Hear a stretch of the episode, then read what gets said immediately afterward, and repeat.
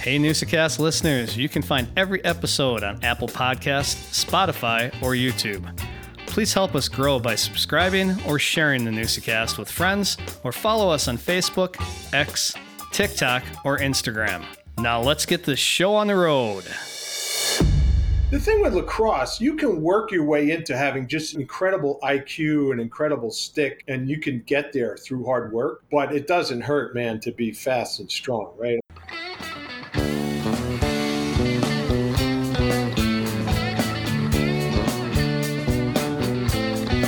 Welcome to the Newsacast. What is a Newsacast? It's where we bring local folk stories to life through conversation.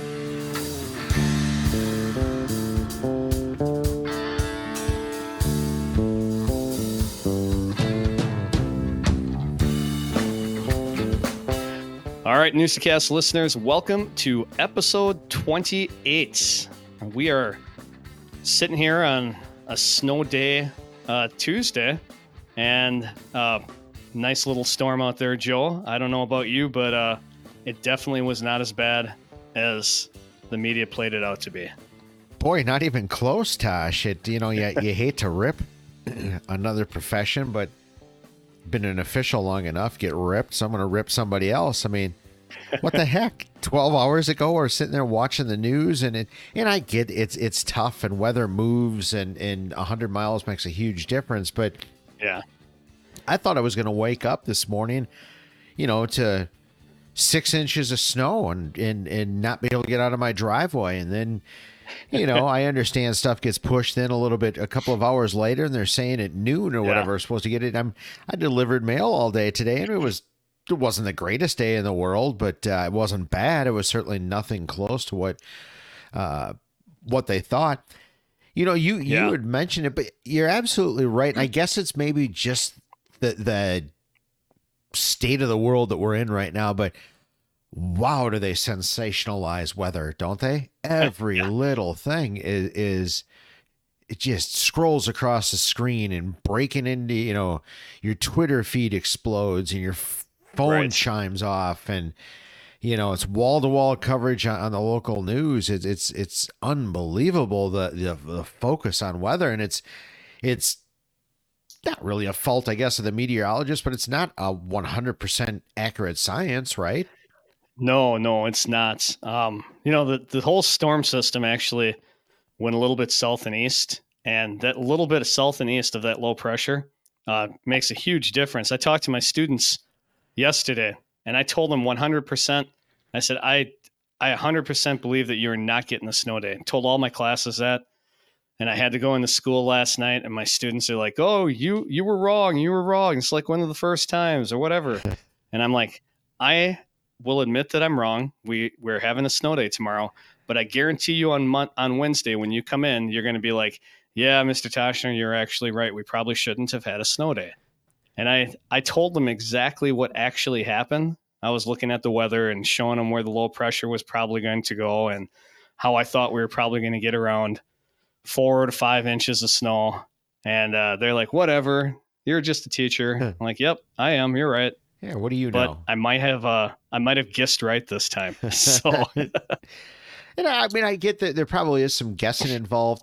Uh, that was, and, and as a as a teacher, I don't know if you have the answer for this, but back in our day, you never canceled school the day before. I mean, that that was part of the no, some of the excitement. Maybe the kids miss out on a snow day is you used to right get up and look at the scroll and, and see if your yep, your school was across, or maybe you'd flip on WHBY and listen to them rattle off every school and and that that was the only way to do it. right. You didn't have text on your phones. No, you had to go call. downstairs, look at the TV. Yeah, yeah, absolutely. Yeah, You know, you'd get up early and you'd be you'd be fired up, but it was never canceled the day before.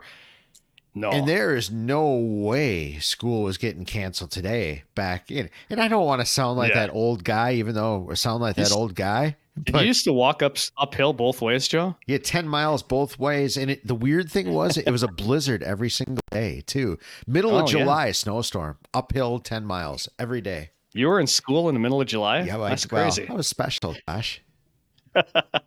nice, nice. Yeah, no, you know what? I mean, I don't want to blame anybody. Um, the storm did kind of take a turn, and you know that it does happen. That's what's so tricky about weather, even with all the computers and and predictions and everything else they make.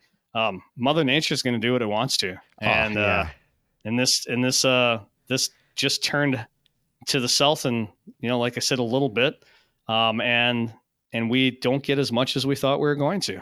You mentioned Mother Nature, and you're never going to beat Mother Nature. Mother Nature is undefeated in the, in this world. Yeah, absolutely. Well, we could probably sit here and be and talk about the weather like grouchy old men, grumpy old men, just like the movie. But um, we got some good things to talk about. Uh, the Green Bay Packers. What a what a great run at the end of the season here to qualify for the tourney, as you say, uh, get into the playoffs.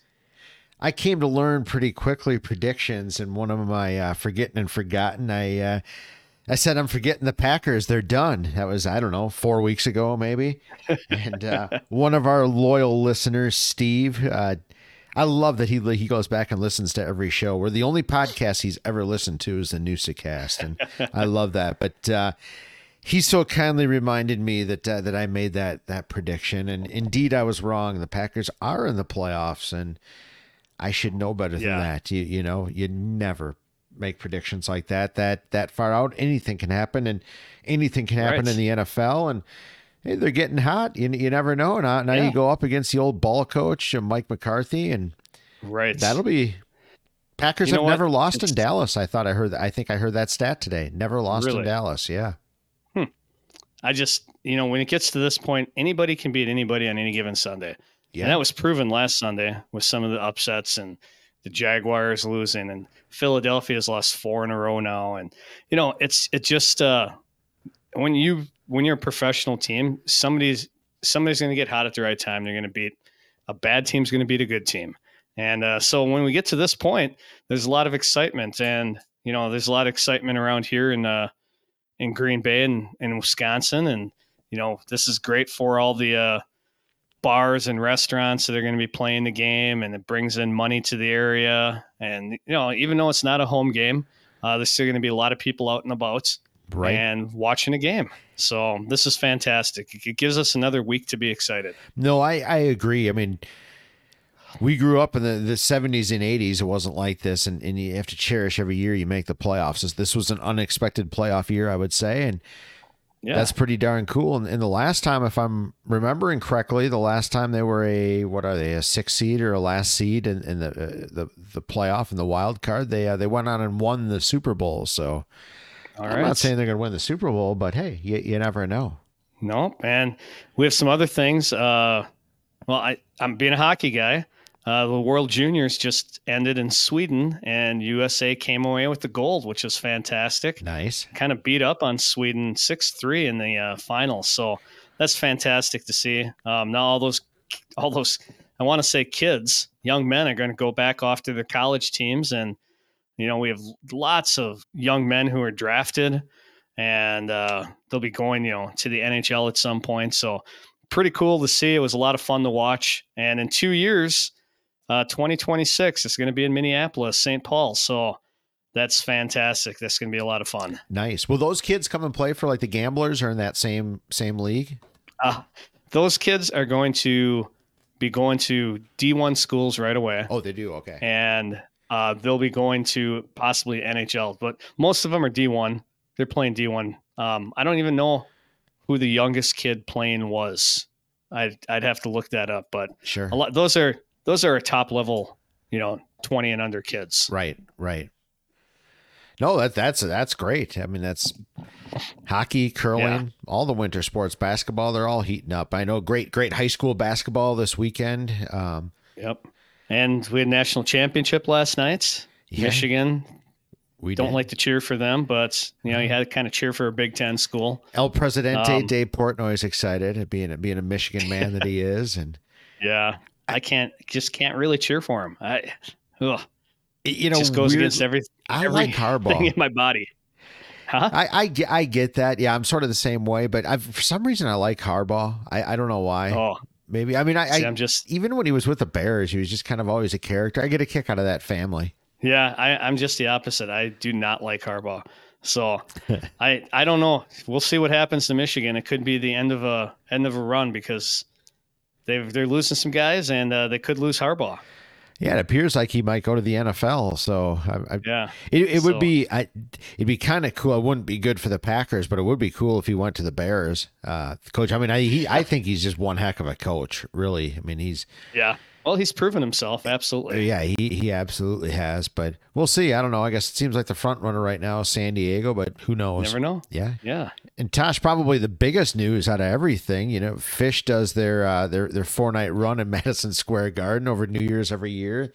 So much so that they have a banner hung, but uh, they just released today uh, their a two hour uh, video from from uh, the thirty first, where they did the whole Gamehenge saga, start to finish. Okay. so.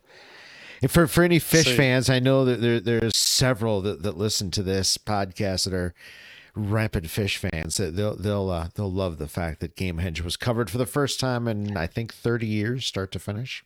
there you go. Epic. Excellent. Well, we got a great episode this week. Um, we're gonna dive back into the world of lacrosse, Yes. and you're gonna hear all, you know, fantastic, fantastic lacrosse mind, Joe.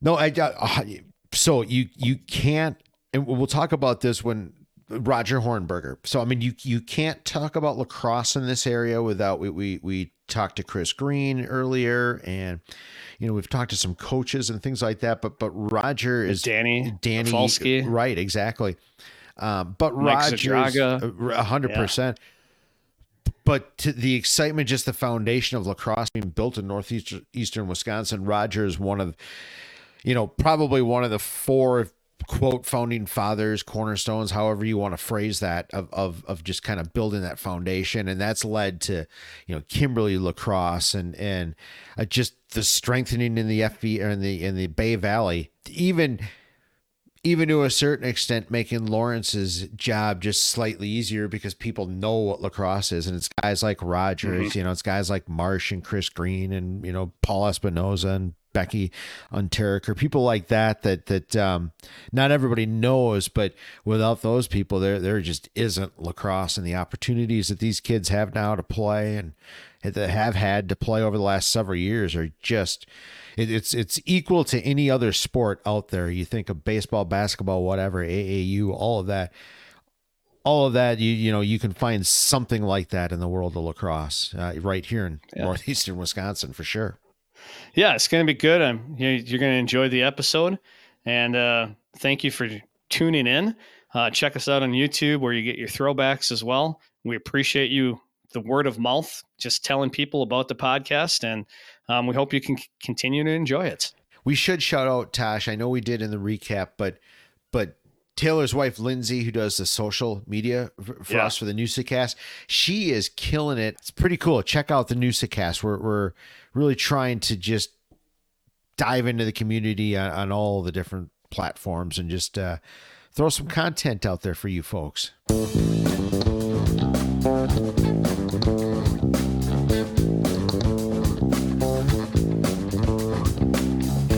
All right, Newsacast listeners, it is time we take that look at history. Uh, somewhere around northeast Wisconsin, could be around the world. Um, and we just take a look and see what was happening. So, um, Joe, you got something for an old look at new. Well, I do, Tosh. You know, we uh, this is prime TV watching season, right? We watch uh, we watch football. The the the, uh, the bowl games have, have- just been played. The national championship has just been played. And we're in full swing of the NFL. And if we're not there in person, we're, we're watching it on TV. And I tell you what, it's pretty amazing, isn't it, Tosh? HD TV. Well, I was looking, and on December 30th, 1953, the first color TV sets went on sale. RCA company that uh, I mean I still remember, but they're they're not too prominent anymore. They set up 20 target markets, and Milwaukee was actually one of those target markets to to see if people actually would purchase a color TV. Come a long way since 1953. Yeah, exactly. That is pretty crazy. 1953, first color TV. Yeah, Wow. yeah. For, And now you can go to Walmart and get a 60 inch television for a couple hundred dollars. Oh, it's, it's unbelievable. Yeah, they said they were uh, most TVs were 21, 21 inch black and white TVs back in the day. But Wow. But then this one, the, the first ones in 1953 were a 12 inch color TV. 12, 12 inch. inch color. it's about the size of your iPhone now. That's right. How about you, Nice. Tosh? Uh, what uh, Well, what are you looking at? we're going to go back to 1962, January 8th. And in 1962, um, at the Los Angeles Open, Jack Nicklaus made his pro debut. Ah, yeah. So January 8th, 1962, Jack Nicklaus pro debut at the Los Angeles Open, and he finished tied for 50th. Very nice. the Golden Bear. So probably not exactly uh, the start he wanted, Well. but obviously things turned out all right for Jack. That's right. Everybody's still chasing Jack Nicklaus. Yeah, absolutely. But that was pretty cool. 1962. Yes, So- yes. A long time ago for both of us, but I like it, Tosh. It was our old look at new. All right, Newsacast listeners, I'm super excited. You're going to love this interview. Um, I know we've hit lacrosse a few times, but when you talk about lacrosse in the area, um, there are several people who are key. And this person, uh, Roger Hornberger, is he is a key person to bring lacrosse to this area and to help it expand. Yeah, hundred percent, Tosh. There's there's a couple of people in this area that, that really deserve credit. I mean, it's uh, one. I want to say you, you're right. We we have talked a lot of lacrosse in, in really the short time that we've been the Newsacast, but it is special. One, it's very close to us. I mean, I had a son that played lacrosse. Roger has has been Owen's coach uh, in in the past, so I've I've known Roger for a long time. I've officiated the sport with him. Uh, you know, I've I've watched him coach coach his teams. Um, so he's he's huge. He's he's been you know we get into it a little bit when he first moved. He's an East Coast guy, and and as we talk about East Coast lacrosse is. I, I always kind of compare it to what Friday night football is to here. That that's kind of what lacrosse is is there. It's it's it's way bigger, in, in- Right. especially in the high school on the East Coast. But it's slowly making its its its way here, and and even in the time that I've been involved with lacrosse, if the last eight years or so, it's really growing since then. And I know Tosh, you're Yeah. you're involved. You know, um, your son Ethan is is is involved, and you're seeing the Right. the growth as well. But like we've been saying, guys like Roger and Paul Espinoza and, and Chris Green we had on, on one of our very first Newsacast episodes. You know, Chris was Chris is really the one that introduced, brought the sport of lacrosse here to to this area. But but Roger's one of those guys that helped grow it, help expand it, help bring knowledge to coaches, to parents. You know, Yeah. one of the things with, with sort of a, a, a niche or niche, I, I don't know. We always talk about, I don't know what the right word is, but especially with sports like that, they're fun. Kids kind of latch on to them, especially when you have a good coach like Roger. But Right. nobody else really knows how to coach it. Parents don't. You know, it, anybody can coach Yeah. baseball, right? You know, but some better than others. But you know, you, you you at least know the lingo of baseball, or maybe even football to a certain extent. Mm-hmm. Extent. Nobody knows lacrosse. They don't understand it. They Right. don't. It's just they sit there with their mouth open, looking at people running on the field, having no idea what's going on. But they can still yell at officials, so that that that's key. But you know the thing, and then I think one of the keys about this interview, and I- I think you as a listener are going to really enjoy it, is just Roger's perspective. Um, he's got a great perspective on not only lacrosse but pretty much all sports, and um, it's going to come through. But it's also going to come through as just his love, and not really his necessarily his love of uh, of lacrosse, but his love of coaching and being there for kids. Yeah, Ro- Roger. At the end of the day, is a lacrosse junkie. You you you think of that basketball gym rat that just loves basketball so much. He do, all he wants to do is shoot.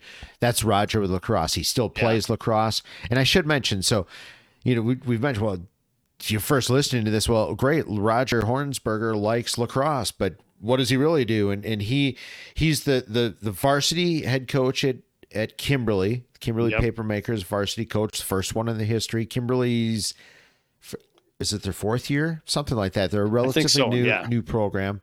Um, Roger was involved in, in, in Appleton. He was a longtime coach at, at Appleton. He actually then helped, uh, when, when he was with Appleton, start the Kimberly Youth Program. So that was really the seed that started the, the, the high school program. You obviously need to have the youth playing. You need players if you're going to start a high school program. So, um, but more than that, he he just he bleeds lacrosse. You'll see him in the Appleton Park and Recs program teaching lacrosse. You know, you'll see him in the summer. The the different um, summer lacrosse is very much like basketball, where you you have who has been here for a lot of years. Roger was a coach there, so yeah, Roger's a fantastic lacrosse coach. He's a very good official. Um, you know, he just wants the game to be successful, so he knows we need officials he hops on, puts the stripes on. He last year, the year before, I think that the officiating shortage and and girls lacrosse is even worse than it is in boys. And he learned the rules to girls lacrosse and became a girls lacrosse official. So we we love the sport. We there's some tremendous characters. So I guess that's why our focus a little bit here in the first 28 episodes that we've had has been a little bit lacrosse heavy, but I, we think it's worth it. Now you're gonna love the story of Roger. I mean, he, he's a he's a fantastic guy, and he just bleeds lacrosse, and, and we're very very lucky to have him in northeastern Wisconsin. Yeah, so sit back, uh, grab your favorite cup of Joe or adult beverage, and enjoy this interview with Roger. What is your story, Roger? I mean, you you came here. You're, you're not an Appleton guy. You're an East Coast guy. You brought the you brought East Coast lacrosse knowledge. So I was uh, I was in Jersey um, for 14 years. I mean, I'm an East Coast guy, although I did spend four years out of college. In um, boy, going through my history is going to take a while, so I'll try to go really quick. I, I grew up on Long Island, where lacrosse is normal, and everybody does it. Um, I started playing in seventh grade, as I like to tell the kids, in 1975. um, and I started in gym class. Yeah. Okay. We had a four six week segment of a Syracuse guy who played for Syracuse, and he ran gym class, and there was a math teacher at the middle school I was at, and we just did I cradled up and down. I got I remember I still remember I got an A, you know, and I'd never played before. And it was the first plastic sticks. So anyway, I played in high school. I played at Brown. Uh, I tried to play at Brown. I never made it. I, I, played football and lacrosse, which is the most normal, natural thing in the world, is to play football and lacrosse. My list of examples uh, goes on and on. Starts with Jim Thorpe, sure. uh, Jim Brown.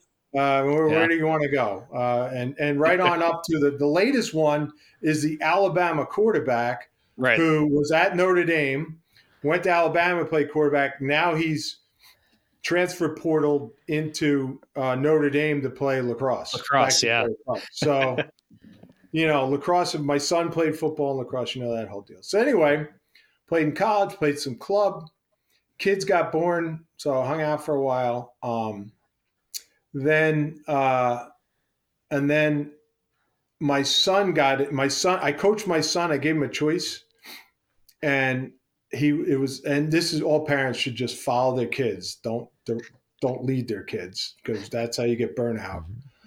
and i said hey what do you want to do? You want to play lacrosse or baseball? He said baseball. And we got through seventh grade football seventh grade football he's like dad i want to play lacrosse. I'm like let's go. And then he was totally into it and so that got me back into it i started coaching again coach with my buddy and then kind of a bunch of things in my life all came to a crossroads, and it was uh, stay in Jersey or uh, move. And I ended up moving with my company, Miller Electric's awesome, um, and ended up an opportunity out here. But there was no way I was coming to Wisconsin if there wasn't some lacrosse. And I went to Chris Green's and Eric Marsh's practice at Valley Athletics back in the day, and I said, "Okay, there's lacrosse here. I can come."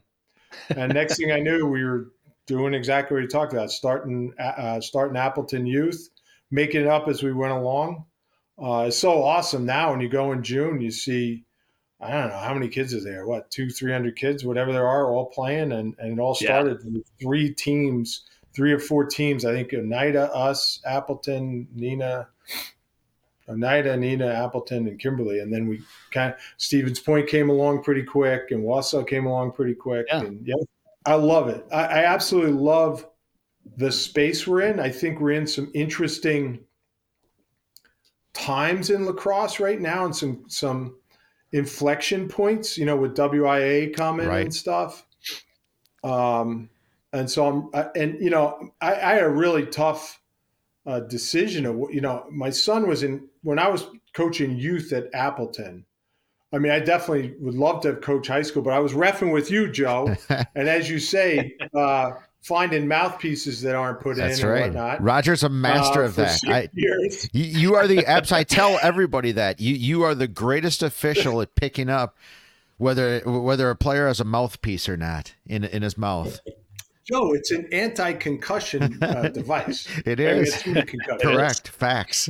Um, so anyway, so I, I kind of made that work, right? Because coaching youth and coaching and ref in high school wasn't a problem.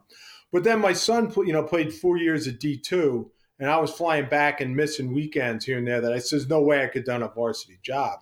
Okay. So then when he graduated, um, then that kind of got my opportunity to say, okay, I want to go help a varsity team uh, grow. And I, I just thought the sport in general with Kimberly as a you know one of the participants would be better off if Kimberly had a solid foundation and the guys had started it. You know, we had good coaches and I just went in and said, hey guys, I'd love to coach your team. And they said, what about our current coaches? And those guys have been awesome. I said, just yeah, they can all be my assistants. Jason Diem's been off to be our um, youth director, and he runs the box for me, and, and all the guys have, have stayed with, and, and it's, it's been awesome. Now I've got players coming back and helping out as assistants. Sure. So it's been great. Y- You know, it's been interesting. We we had a, a few weeks ago we had Nick Salm on, and and he started basically the the youth football program, which ultimately feeds into the high school and, and improves the varsity level. And I mean, you you did the same thing. I mean. Like any of these sports, it, it really, and especially lacrosse being a grassroots sport, especially in this area. I mean, it starts with the youth. You got to have that solid foundation at the youth, and even more so. I guess it happens in football as well, but you're training the coaches as well. I mean, nobody nobody here has Well, played, That's literally what I just came from, Joe. Was was was coaching the coach, the youth coaches, right? You know, because they they they're dads that are all in. They love the fact that their kids love the sport, but they want to learn how to coach. Right. Right. And so, yeah, it's kind of like you got to to turn out the first car, you got to build the factory, you know, right? So, Absolutely. and um, Right. and we've been doing that, and we, you know, slowly over time, you're going to get kids that come back that have kids, right? And and Right. but you know, we're not there yet. We're in between, right? So It is a lot of me and Chris Green, everybody else running around. But you know, it's great having like Mikey Zadroga come in the area now Yeah. uh, Yeah. who you guys had on. Um, Marion coaches have been help helpful over the years, Right. Right. Um, and and kids are coming back. If you look in the Bay Valley, um, you know some of our coaches are guys that were, were former players now. You know, so Okay. so we're getting there. I think I'm really I'm so I can it, I, I could just gush for a long time about WIAA and how important it was to to get that recognition. Um, I mean, uh, I- it's like it was hard for me to even understand that the sport wasn't feder- federated when I first came out Right. here. I was like, what?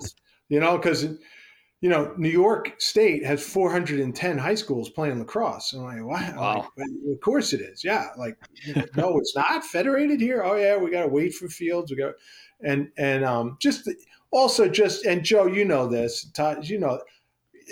Oh, isn't that a club sport? Is like the thing the other parents say. Right. Well, now Yeah. I can say no. It's actually a federated WIAA sport. You know, it's like it's a dumb question. If you look at my players this year, they're going to have refs. I hope we're going to have you know fields, uniforms, buses, everything we had last year. It's just now we're in a much more of a um, the umbrella of professionals helping you run the sport because we ran around the coaches trying to coach their teams and run their sports and the presidents and everybody else. And it, you know it's just there's only so much you could do. Now hopefully we have you know professional help uh, with athletic directors. I could i could tell you for hours how how great uh, ryan mcginnis has been as our athletic director at kimberly. I mean he has just been from day one, giving great advice, um, giving great support, helping where he could. Um, you know, his his watchword was "be patient but persistent," and we've been that, and now it's it's awesome. I mean, I'm I'm hoping we have, um, you know, forty, uh, perhaps even fifty kids uh, playing wow. lacrosse at Kimberly, which it started from my my Appleton U14 team X number of years ago. We had like six or seven Kimberly kids on it. And then okay. they were done with U14, like, hey, we want to keep playing. I said, well, go start a team. And they did, you know, and, and that's kind of what, what I, I inherited after two or three years. So, I, but but the, but it was hard. I can I tell a story about Joe Ornstein's kid, Tosh? Because sure, go ahead. so Owen, first of all, Owen was perpetually in the penalty box because he was just bigger than the other kids. But anyway, my son comes out. My son's a big kid, and he's coaching us. And Owen, this is like the hardest part of moving to Wisconsin. Owen, Joe's kid, comes up to my son and says, Hey, coach, where do you want to put my big? And my son had to come over to me and say, Dad, I have no idea what that kid just said. I said, Son, I think he wants to know where to put his lacrosse bag. so Owen Ornstein is a jo- is kind of like a, a, a, common joke between me and my son. It's like we just say, "Yeah, I need my big." yeah, I don't think I've heard different that. dialect, it's been, right? It's been great. You know, I I think there's so many things positives about being out here as opposed to East Coast. You know, people talk about East Coast or the other hotbeds. I like the fact that they're all public schools that are playing. Oh, yeah, there's a mix yeah. of parochial schools too, right? But they're not dominant. I mean, like my buddies back on Long Island, they run a youth program. The kids, they develop them, everything else, and then they all go off to Chaminade or St. Anthony's, mm-hmm. and they're on the fourth line midfield.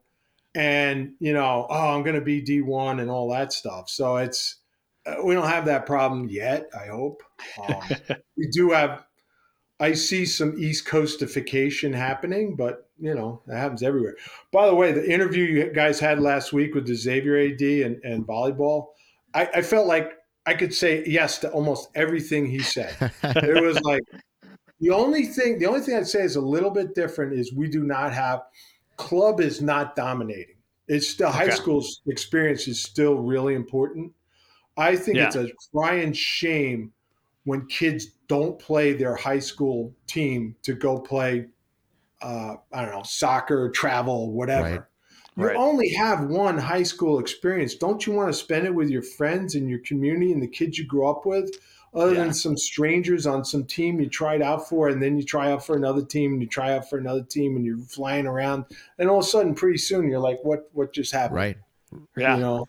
Uh, so I, I I like where we're at certainly okay. there is a club environment which I know about, and you know, uh, Mikey's doing construct, and, and we've had Scani and all that.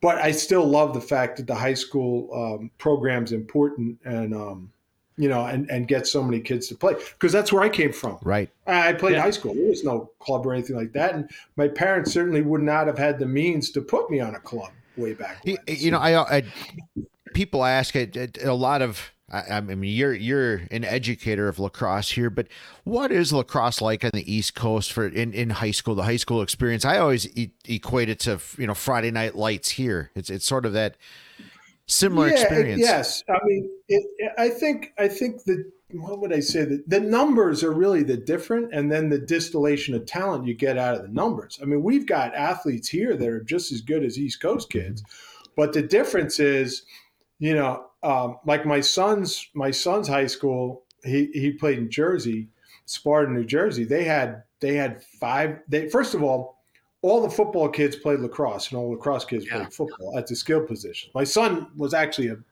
offensive tackle and defensive end.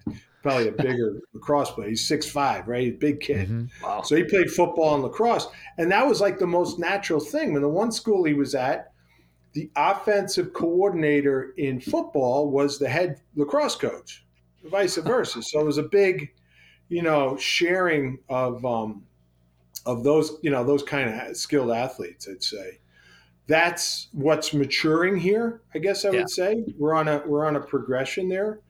Um, a lot more hockey kids here than you have out east because hockey's big out east, but there's not that many. Right. And um, you know, it, Long Island teams and stuff like that. So I think the difference is just there's more kids playing.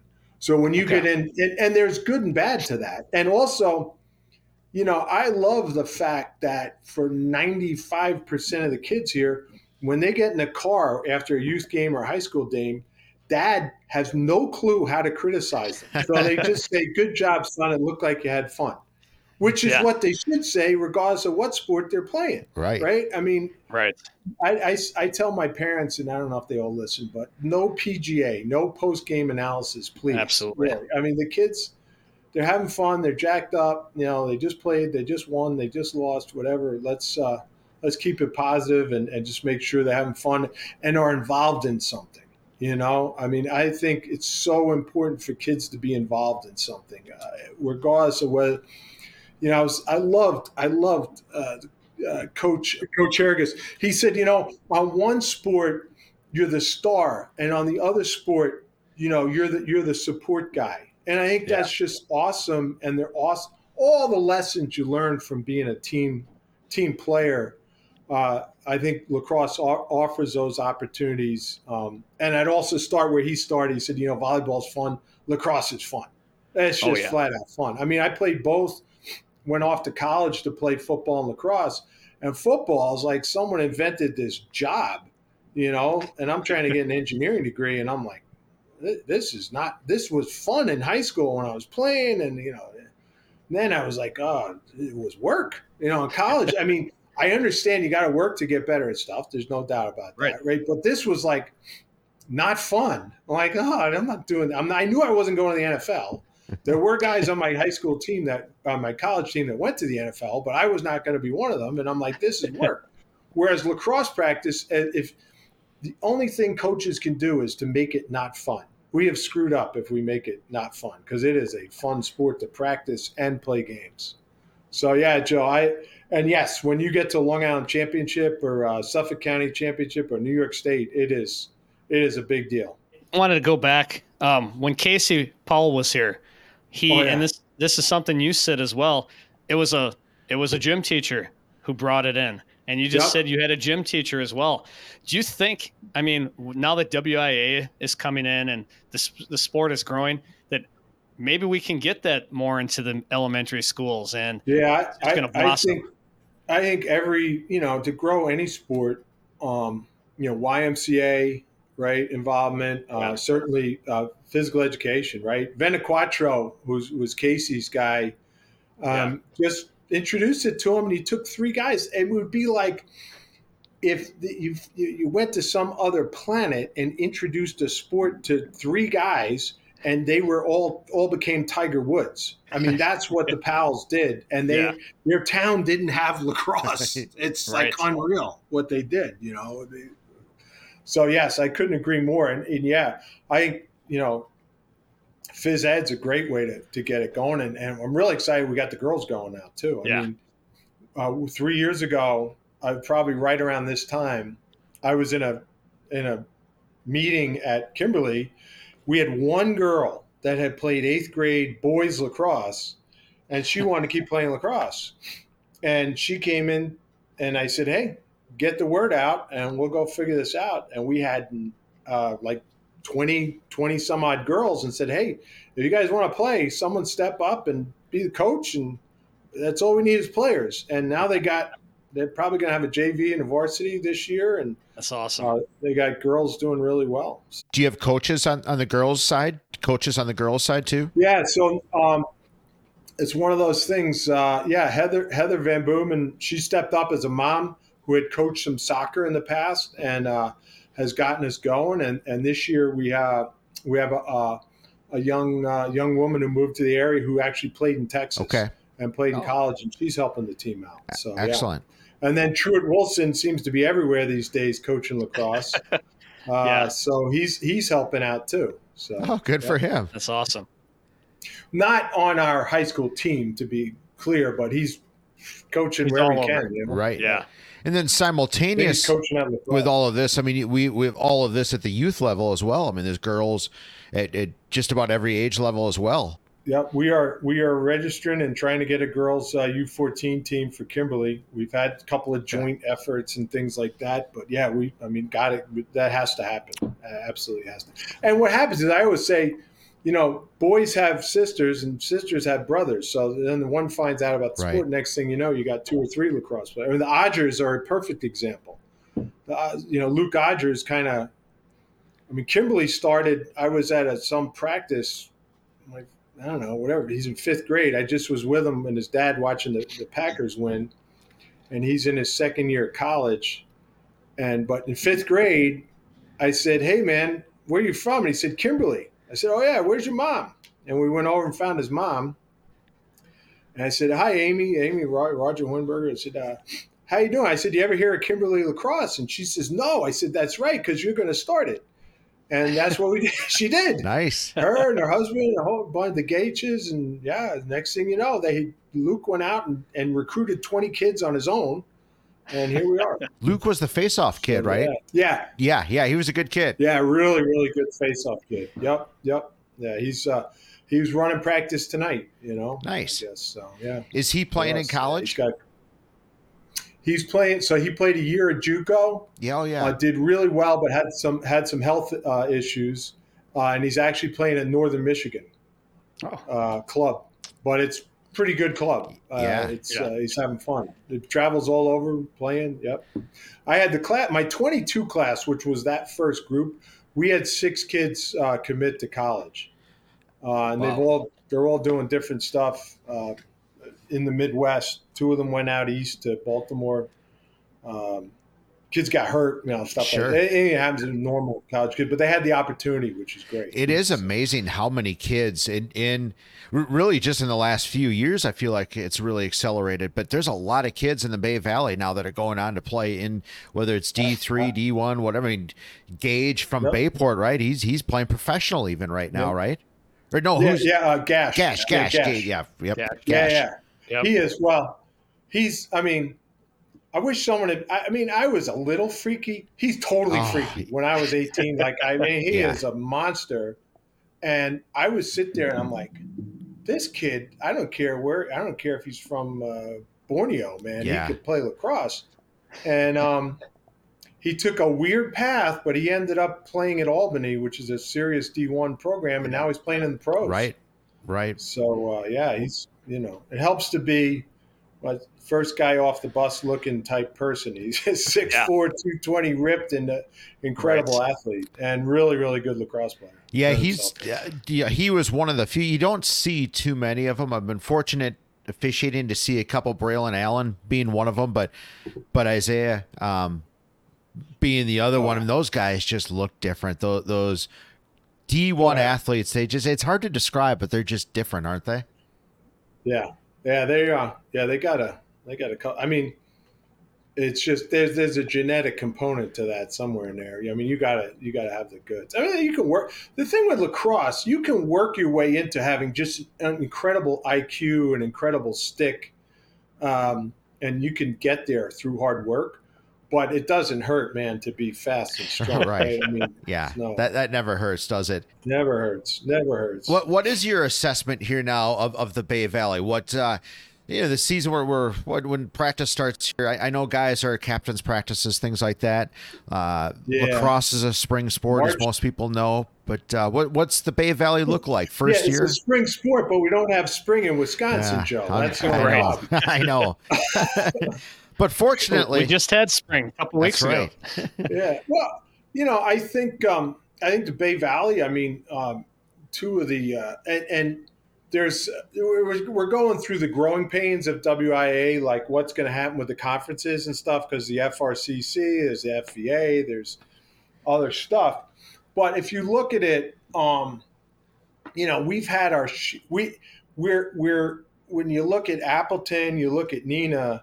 Uh, you know, Neenah and, and Appleton were certainly top ten teams last year, um, and then we were right in the middle. You know, Bayport, um, all those guys. We're, we're kind of, we certainly have uh, some strong programs up here, um, I, I think uh, uh, you know Neenah really surprised some folks last year, um, and and Appleton played them really tough. Uh, I, I, went to a bunch of Appleton's games, so uh, Danny's uh, first year, I think he did a great job. Um, so yeah, I'm, I'm excited to see where we go. Bayport, I, whenever I go there, it's 40 mile an hour winds yeah. and 40 degrees and raining in my face. And I get off the bus and I'm like, really? Like, really? Like, come on, guys, it's May for crying out loud. That but, place is unreal so when it comes. One year we'll beat them, and next year they'll beat us. So we'll see. Right. We'll see how we do. Yeah, Bayport weather. It, it's always pack a jacket, always pack pants. You, you Absolutely. Yeah, it can be 80 degrees Absolutely. here and, and, and be that way. What, what I, so I haven't, I guess I haven't paid close enough attention. What, so the first year under the WIAA, what's that going to look like? I mean, is it going to be the Bay Valley or yeah, it- good good question.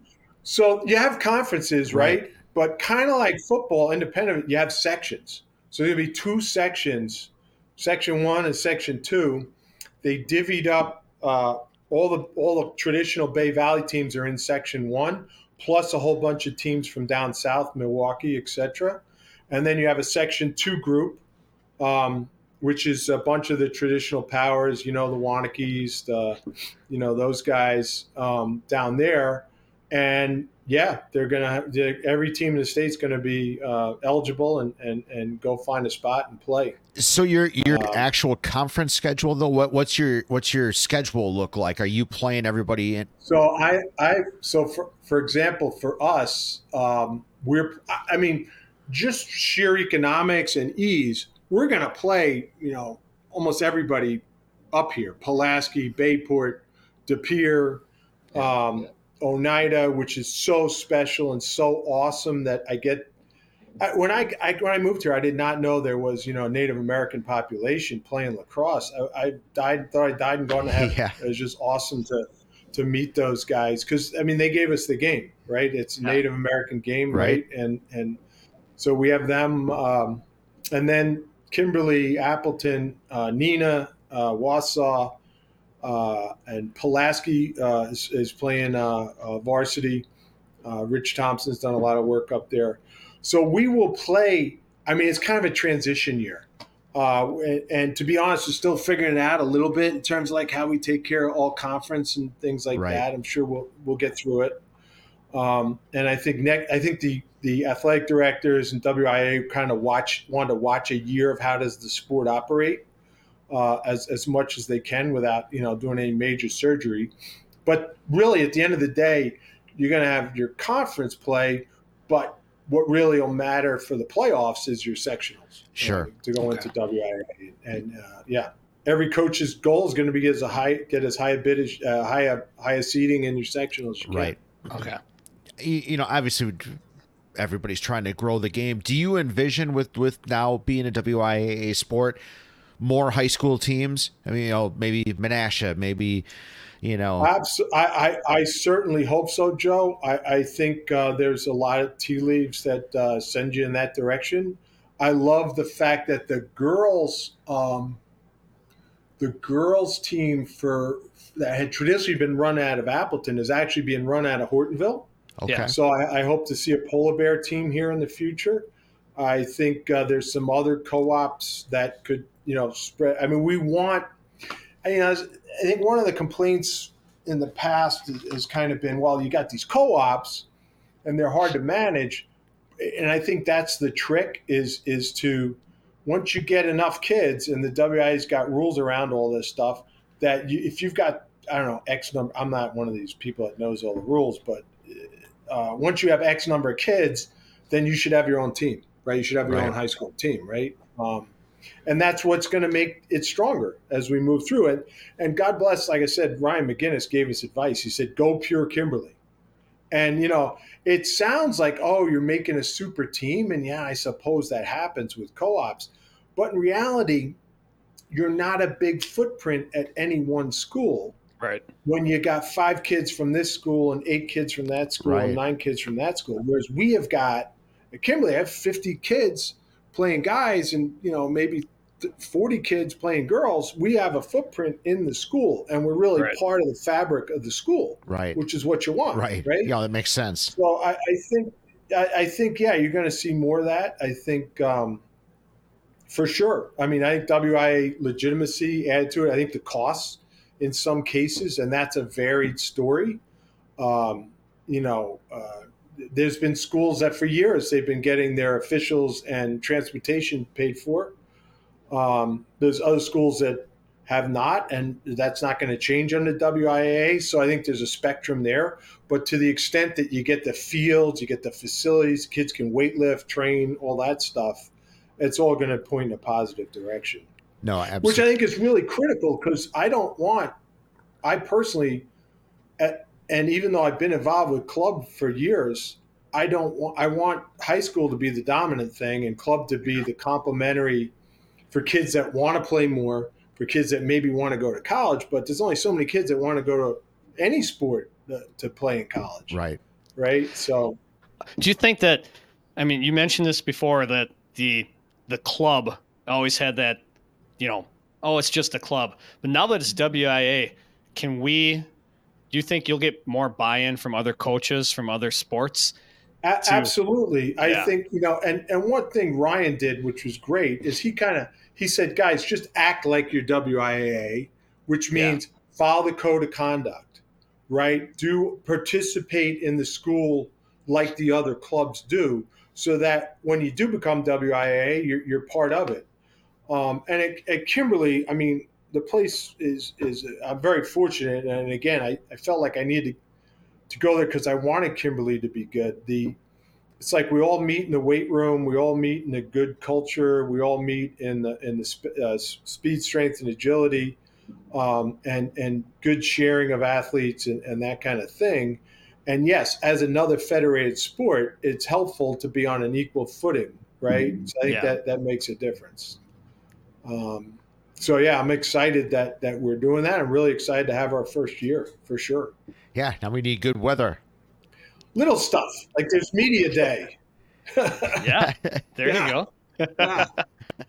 and i got some really exciting players i mean i got some oh my gosh i got some really good uh, really exciting player cody oberman who we were talking about uh, never played uh, filling up the goal uh, uh, jack sludke uh, is just uh, he, he you know people ask me about east coast he went out and played in lake placid which is like one of the top tournaments uh, he played on my son's old travel team and he had a hat trick and, and a thing. And I went to the coach after the game. I said, hey, "What'd you think?" He said, "He's pretty good. He's from Wisconsin." I they had this roster it was like all upstate New York kids, all Long Island kids, and one kid from Kimberly, Wisconsin. Jack's did fine.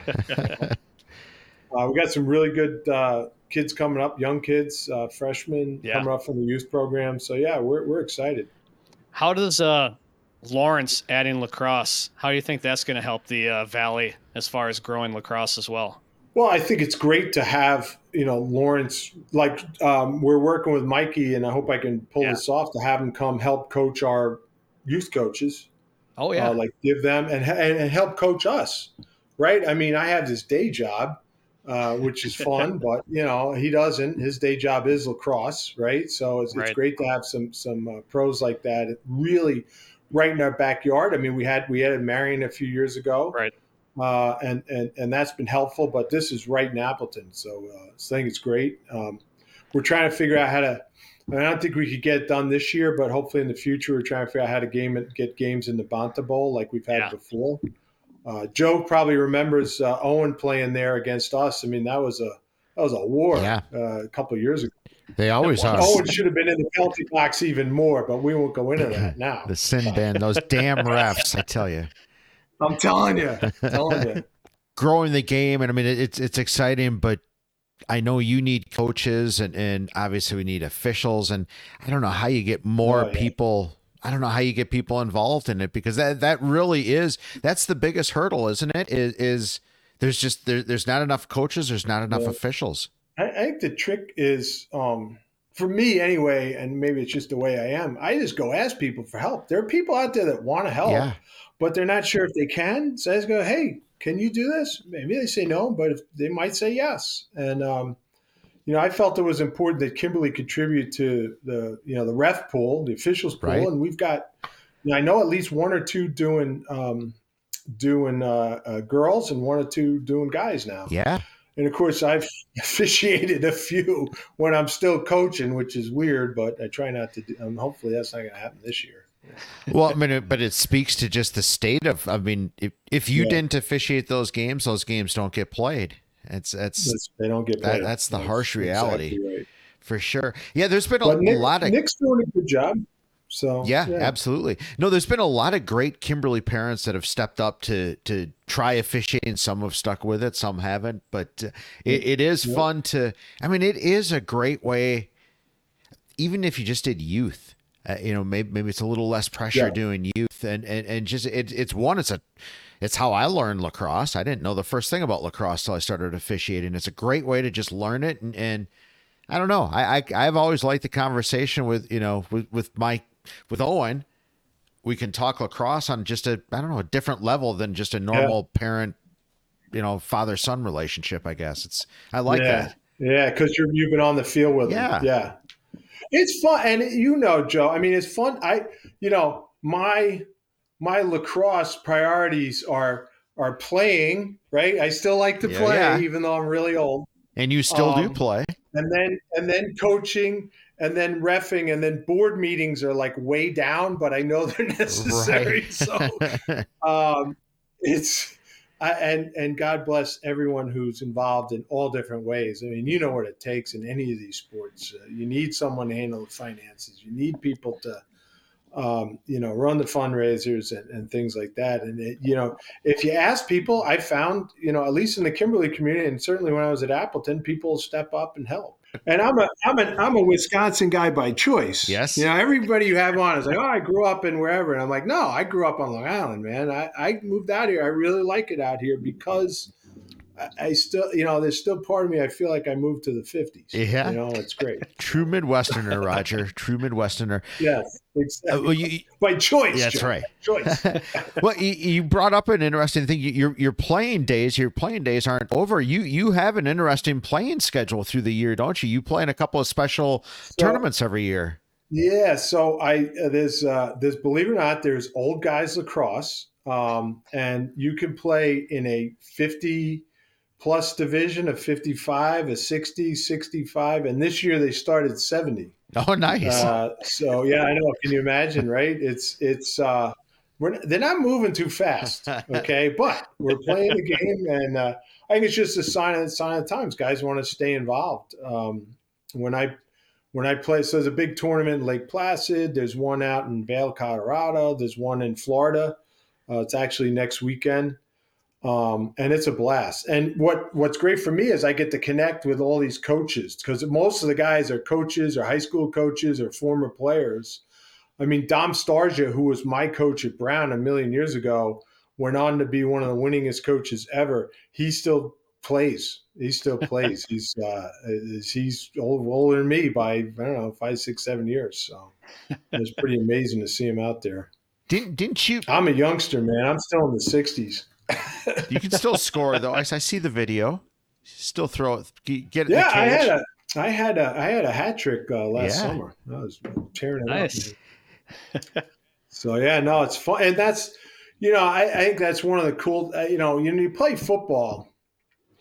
eh, When you take, I mean, I, I took my last pad football pads off uh, up at UMass on a, one of the coldest days I've ever played a sport, and that was it. You know, you're done. I mean, you can play touch football, you can play, but you can't really play a sport. Whereas lacrosse is a sport where you can keep playing. Right. You know, you can play club, you can play men's league, you can play all kinds of things, and uh, it, it's guys still do it, which is fun. Yeah. I just like playing guys my own age. Out here, I have to play with you know guys way younger than me. Right. Right. Right. no, that that is true. I, I, I it is fun to watch the older, even the, the college kids come back and, and play like, you know, the old classic pickup football games. They pick up lacrosse games. Yeah. Fun to watch for sure. Yep. Uh, well, Kate, I I see Casey Powell play in uh, Lake Placid, and it's un- unbelievable. Mean, it's like unreal. You know, like holy Well, and his speed It's- lacrosse too. That's kind of that. That's pretty cool as well. Oh. Yeah, you just play anywhere. Yeah, that, that's a gr- great. I mean, box lacrosse too is growing. Right.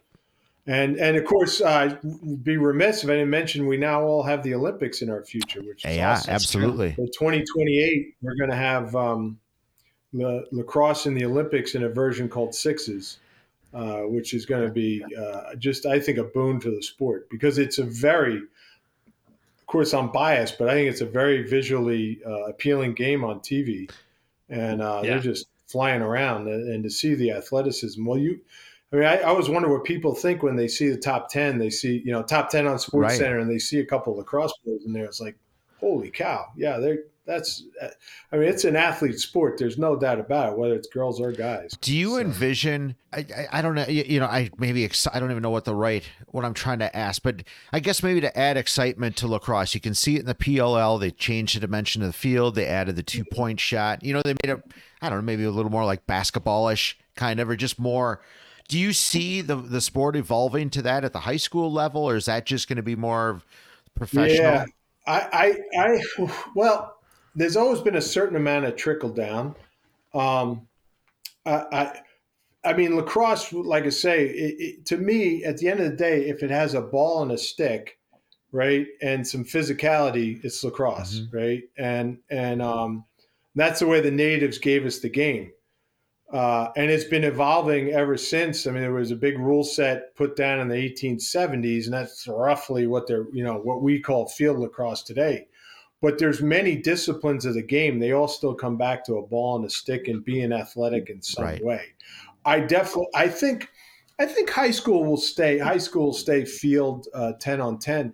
What's going to be interesting is to see the evolution of box lacrosse in the U.S. over the next, you know, ten years or so, because everyone's realized, hey man, those Canadians and and uh, natives are pretty good at field, and they got good because they started playing Right. box.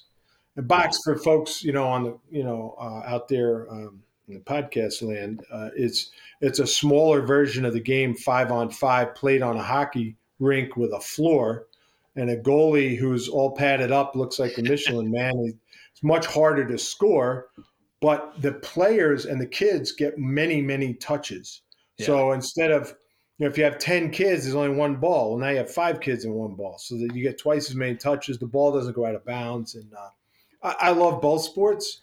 Uh, I'm kind of biased towards field. I do like the aspects of field with, with the, the defense and the poles. And I, I, I like both. Right. Uh, I'm a field guy first. I started playing box.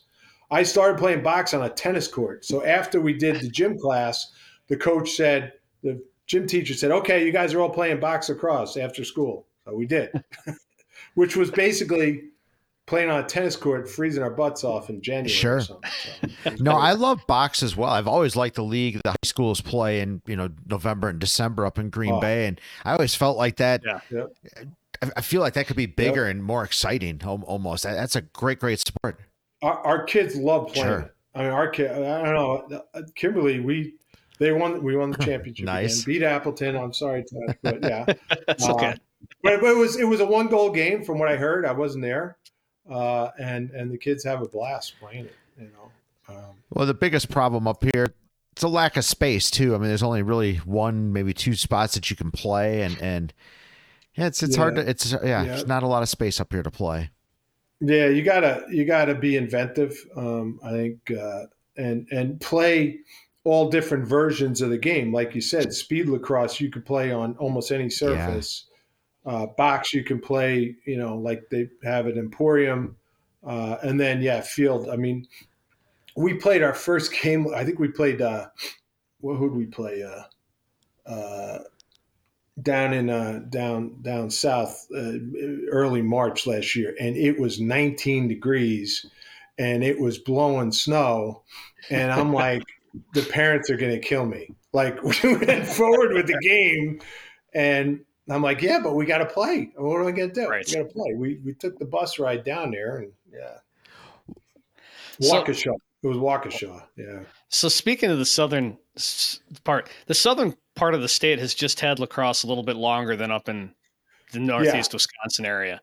Yeah, They're just they've had it longer, so they ex- better youth programs. At I mean, longer youth programs.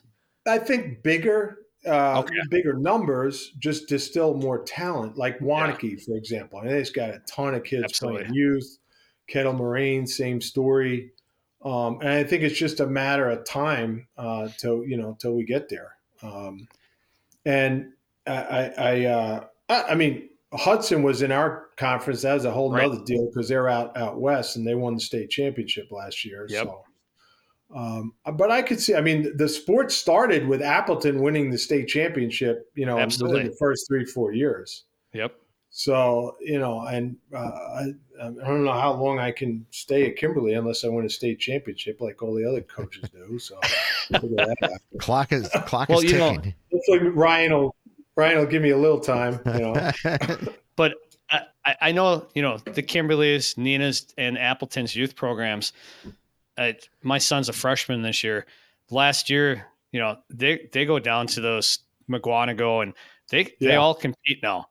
I mean, it's not like it's not like yeah, we're going to go down there and get crushed. They're yeah. competing just as hard as anybody else. that first team, you know, thank Chris Green, the first team that I had at Appleton, and we went down to U14. We played Kettle Moraine. We beat them. Uh, we, you know, it was like that team where I, I couldn't, I, I felt like a genius. I couldn't lose with that team, you know, because Chris had trained them all up, and then we had some more athletes, and pretty soon I was like, man, these guys are good. So, Yeah. but yeah, there's nothing in the water down south. I think it's just a matter of time. I think it is a lit. There's a little bit of a field availability thing, maybe Okay. you know. Uh, but I think we're people are solving that in different ways. Roger, you truly are becoming Midwesterner. Your pronunciation of water is, is more Midwestern. Oh my God! Don't tell my kids. It's no My son did was you- out here, and he's like, "Dad, can't we get a real bagel somewhere?" I'm like, "Nope, sorry, doesn't exist." how's the pizza here? Let's not go there, Joe. I'm trying to be kind. It's okay, but it's not. You know, watch the opening scene of Saturday Night Fever, Joe. Yes, right? You know? yeah. Nice. so, did you, when you were growing up, did you play any other sports besides? Yeah, sure. I, I played Football. baseball. I played. I, I had to make a decision in tenth grade. I was still playing Babe Ruth baseball Okay. and playing lacrosse at the same time, and so that was one of those deals. Like I had to make up my mind. I played football. Uh, Played roller hockey for. I, my football story is really weird. I played no organized football. I'm like the reverse of all the kids out here that have, I imagine, have this argument with their parents at some point. I was playing lacrosse and I did not play football. And my Okay. dad was an old football guy. He had played football, and my dad was a really good athlete. My dad had played football. He played semi-pro football while he was playing high school football because it was the depression, all kinds of stuff, right? So we had a dinner table argument. It's like, you're playing this lacrosse thing, whatever, you know. And finally, I said, all right, that's it. I've had it. I am going out for football. And so my junior year, having never put football pads on, I started playing football. But I had played a million games in the street and a million games of pickup. And I was starting wide receiver, running back in two weeks. And then I, I got recruited to play Ivy League football anyway, for what that's worth. Wow. So I always say, uh, you know, the law. I was telling my players the other day. I said the, this whole play date thing is a nightmare, right? You guys should just go play. You know, I, Right. I, I, who needs to? The kids today think parents have to organize something to play. Like, no, just go play. That's all you got to Exactly. do. Just go play. I, I, I might be just barking at the moon on that, but I, I think that's where you get good. Yeah. That's where Yeah. you, at any sport, Michael Jordan, whoever, whatever sport you want to pick, the kids get good by playing, you know, with their friends. That's so true. I we, think- we, Tosh, remember we asked, Yeah. you know, like Ryan Borowitz and, and some of these athletes we've had, they just shot hoops in their driveway. You know, literally, I mean, Borowitz Yeah. calls this place the driveway because that's how he got good at basketball, right? Just taking shots. yes, I And love that interview. Yeah, and he probably had buddies come over and play two on two or, or two on one. You got three. You know, lacrosse basket. By the way, lac, lacrosse, Naismith. Now I gotta I have got someone to con- confirm this for me, but Naismith watched lacrosse to invent basketball, and that's why the two sports are so similar. people say, "Isn't lacrosse like hockey?" And I'm like, "Yeah, it is. There's some of that same physicality." But in lacrosse, Yeah. you have the ball like you do in basketball, Yeah. and that's Right. why you have picks. You have a pick. I mean, it, it- the whole game is pick and roll Yeah. now, right? And all that, and and this two sport. It's not. It's not uh, surprising that the two sports are, are very much in line. Yeah. And to hear, I loved his interview. It was great. I mean, you don't, you you do not get good at basketball by dodging cones. Right. You get, you know, like you're right. Right. You get good by faking out other humans, and it's the same way in lacrosse. Yeah. Uh, Stick yes, there's some value to shoot. You know, you got to shoot right, and you got to practice your skills. And in lacrosse, it's wall ball, and basketball, it's the driveway, right? But you have got you've got to play with and against others. Yeah. Um, and can I can I go on a diatribe here, Oh, Joe, yeah. for a second? Go away. Okay, so I'll give you a little hint into how I think about things. This crazy US $15 billion sports culture we have that thinks Johnny has got to play 365, the same sport, against only the A players in that sport Right. is wrong, wrong, wrong. And it's why we lose to Costa Rica in soccer right? Yeah. Because they don't play in the, when you play in the street. There is Johnny and Bobby who are really good, and there's Billy and Susie who are okay, and and you try things. Yeah. You cannot, tr- you do not try a BTB in lacrosse unless maybe you're playing against uh, a kid who's not as good or it's a more safe environment. There's a guy I listen to. He's actually a soccer guy from Minnesota who runs a program called Joy, Joy to the People, where he talks about a concept of underloading and overloading. So, overloading is let's take all the best kids in the state of Wisconsin and go play all the best kids in the state of Minnesota. Those kids are all overloaded all the time. Guess Yeah. what? They don't get creative, they don't try new things. They have a tremendous fear of failure the whole time they're playing. Underloading is when you say, hey, let's mix the kids up. Yeah. I, I had a practice, I still never forget it. I mixed youth kids, U14s, and Drew Loritz. Uh, Drew Loritz was one of our best players. And I think he threw his first behind the back pass in that kind of crazy just pickup game because it was a safe environment. Guess what? He started doing it in varsity games, right? because of that, because he had a chance to underload instead of overload. But this crazy culture we, we're in is Johnny's got to be on the triple A team or Yep. the whatever, whatever. And yes, you, there's nothing wrong with having a component of that. But Johnny needs to be able to play one with his friends locally in his community because one, he gets a chance to do something, right? th- Yep. That he may not have tried on the field before. Two, because he gets to be with his friends and be socially part of his community that he came from.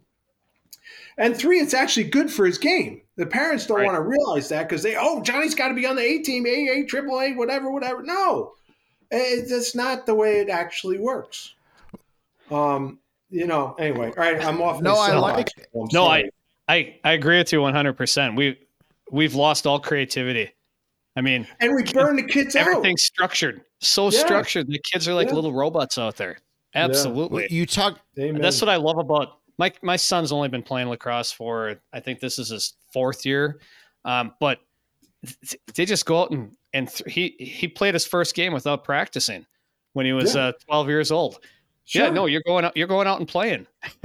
like he's just like what?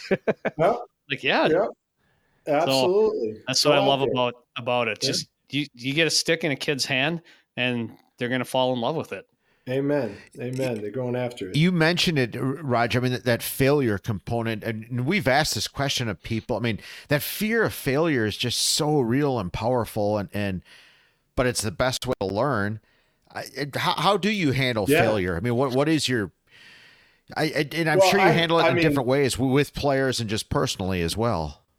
I, I, I, I, you know, I, I tell the kid, and and you know, you're at the other end of the telescope when you're my age, right? But um, I, I love what Coach Jones, right, who's you know Kimberly coach for years, does leadership now, and he wrote a book, right? It's called the fear, you know, the, the two thieves, right? And the two thieves are, you know, fear of failure and fear of judgment. Mm-hmm.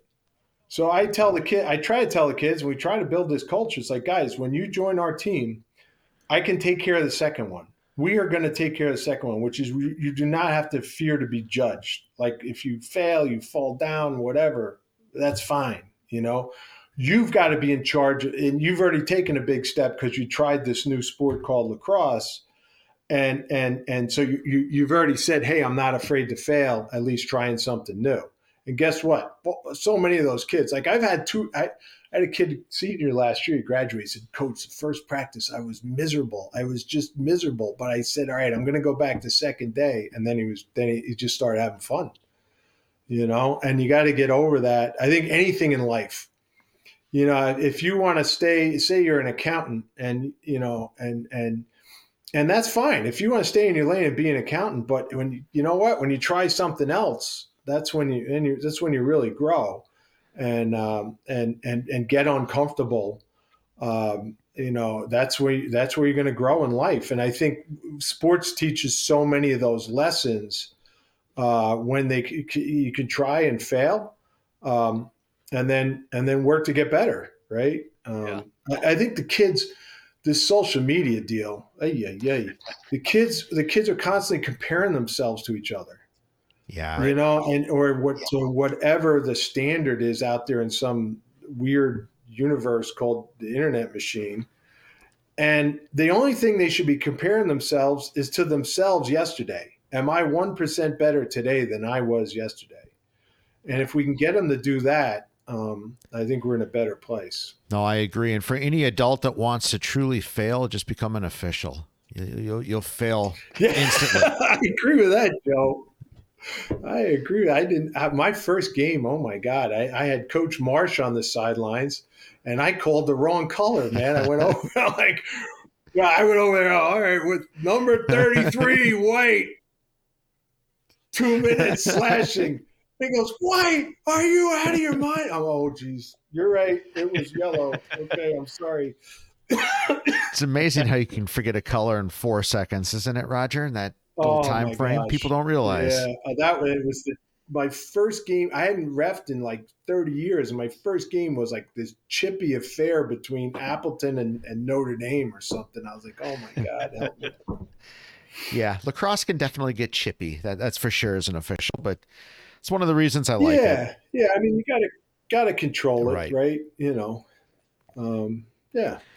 Which what the kids like the physicality. Yeah, oh, yeah, yeah. You know, I, I the worst first. You know, one of the things I've learned in like when it's a kid's first day is don't just focus on the stick and the ball and the catching and the throwing because that's hard but every kid can play defense the 1st mm-hmm. day, right? Every kid can can box a kid out um, and and feel good about that, and they like the physicality. Kids like the physicality yeah. of lacrosse. It's not for everybody. I totally get that, but um, you know, if kids have certainly wore a helmet in another sport, you know, they, they're gonna they're gonna feel fine playing lax. Plus, the lacrosse helmet, it's the coolest helmet in the game, in, in all games. Absolutely, Joe. But you can't. You got to look through the That's top right. bars. You taught me that. I tell okay, if you don't look through the top bars, Natash, make sure if you're not looking through the top bars, we got two problems. One, the ball can come up and hit you under the throat, and that's a problem. But yep. two, you're never going to get a date. We call no, that two bar syndrome. Yes. You don't, you don't I know. My son's told me all about that. yes. oh, that that's so, so funny at you. Here's the question. Go ahead, Tosh. Here's a question for you. Um, so looking into the future, five years from now, yeah. what do you want to see, or what do you hope to see in this Fox well, Valley area, I or in lacrosse? To, period. Well, I think in lacrosse and certainly in Fox Valley, I mean, I, would like to see. You know, we're starting out here with forty-ish teams. I think in the state. I mean, I'd, I'd love to see that grow to. Uh, you know 60 70 teams and i think that's what's happened in other sports that have become federated like minnesota uh, where lacrosse has become federated minnesota yeah. um, the difference some people compare lacrosse and hockey but you don't need ice Right. Ice is a you know that's man. God bless the hockey people trying to figure that out. That is not easy, right? And the cost that that drives. Um, so I, I would like to see that, and I'd like to see the Bay Valley be part of it. Um, I mean, I think there's. I I go to, and you guys, I don't know. I go to football. I go. I go to football games. I go to volleyball games. I go to hockey games. I, I love watching high school sports. I've been to wrestling. Um, I like to watch my players in their other sports. You know, really, really a fan of this multi-sport uh, deal. And um, when I look at some of the other schools, man, I mean, uh, Kaukauna, man, let's go. Um, they're part of a co-op, I think now. Uh, Yep. Hortonville, Polar Bears. Well, yeah, I could get an awesome helmet out of Yeah. that for sure, right? so, uh, I, I just think it's it's ripe. I, I hope one day, um, you know, north, uh, no, north, uh, east, west. Uh, maybe there's you know one at each. Who knows? Uh, we'll see how that goes. It's always been a challenge over time to get going, but I, I think it Yeah. could happen.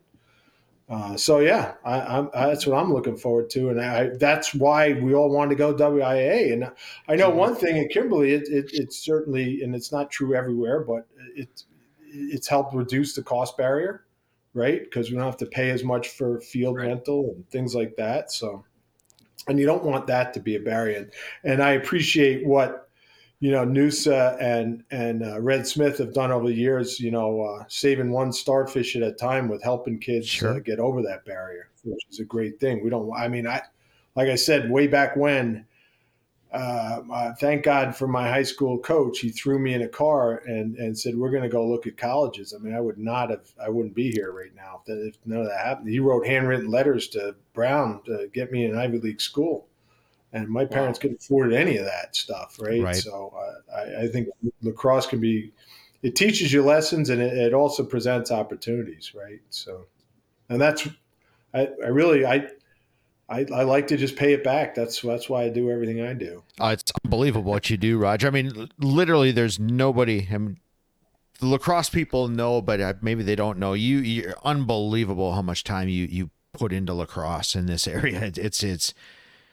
I, I you can't even describe it. I mean, you, you're out at Memorial Park with the city of Appleton teaching, you know, kids. I've, I've, I've had, yeah. I mean, I, I like I say, I mean, Chris Green started it, and I was like the Johnny Appleseed after him, you know, just trying to help wherever I could, you know. And um, there's a lot of folks uh, uh, that you know just put time into it because they love it and they're enthusiastic about it. And uh, there'll be more over time because, like Truett Wilson, just to pick on one of my 22s, that kid uh, he's just uh, turned on by the sport. He's coaching Yeah. wherever he can. He's helping out wherever he can, and uh, yeah.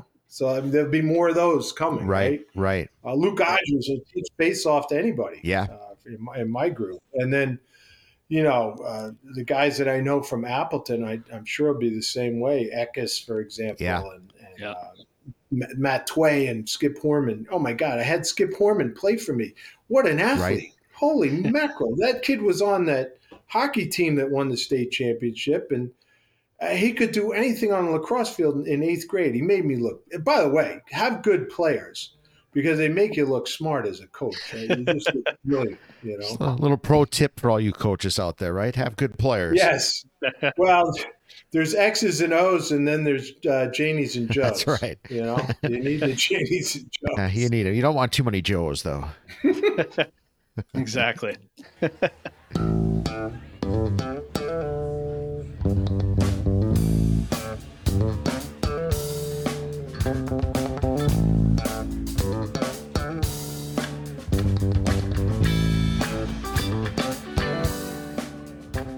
I, I'm glad we got a chance to, to talk to you know to Chris Green and to get your story as well. Because I mean really you two guys I mean Marsh and, and Espinoza there's been been other mm-hmm. guys for sure but but you and Chris I mean you guys just day in and day out just bleed and live lacrosse. And and I, I just to me it's been such a huge I, I I can't believe that it's been a part of my life to you know discover it a little bit later in life. Didn't didn't have the experience. We we Tosh and I you know we went to high school together. We didn't know what lacrosse was. It wasn't a sport Yeah. here. Yeah. And and Yeah. to see it grow here it's been it's just such a great sport. I, I, I I'm like you. You can't say enough good things about it. It's it's all the sports wrapped into one and it's such a beautiful game. So fun. And it's and it's we keep the the goals on the ground. Mm-hmm. So you could, I mean, the best player on my son's college team was five five, uh, and this kid could score. Uh, unbel- my son was six five. He couldn't cover him because he was too doggone low to the Right. ground. You know, in practice, like, how am I going to get this kid? You know, and uh, yeah, it's it's a very inclusive sport. I think because of you, you don't need to be big. You don't need. I mean, it doesn't hurt at some level, but you don't need to be. It's great to be fast, but you don't have to be. If you put the time into that stick, and Chris Green said that too. If you put time into the stick and you work it, and you want to, I mean, that's one of the beautiful things about it in any sport. If you work at it, you get better. Right. You know, Yeah. and um, and in lacrosse, the the the stick and the uh, and the IQ that you get from playing pickup games and playing small sided stuff and playing uh, speed lacrosse, for example, box, all that. That's how you that's how you get good, and you don't have to be, you know, six five, two fifty or whatever. There's only so many of those around. You know, I mean, I could be two fifty, but I'm not. You know? Probably not a good shape 250. You know what I'm saying? Joe? right. Joe, who's just a metamorphosis, the guy. Oh my God, Joe, you are so, so in shape. Although I'm worried about this dreadlocks thing you got. Mid, midlife crisis, maybe, but yeah, no, It's it's good. I feel good. Good So. Uh, it- it- I, it's funny. Um, the speed lacrosse. I remember when Casey was was up here. This was probably before your time, but Neenah used to do the street ball basketball. You'd, you'd go down on a, it was a fundraiser or whatever, and you go down there, and Yep. the streets were filled with three on three basketball.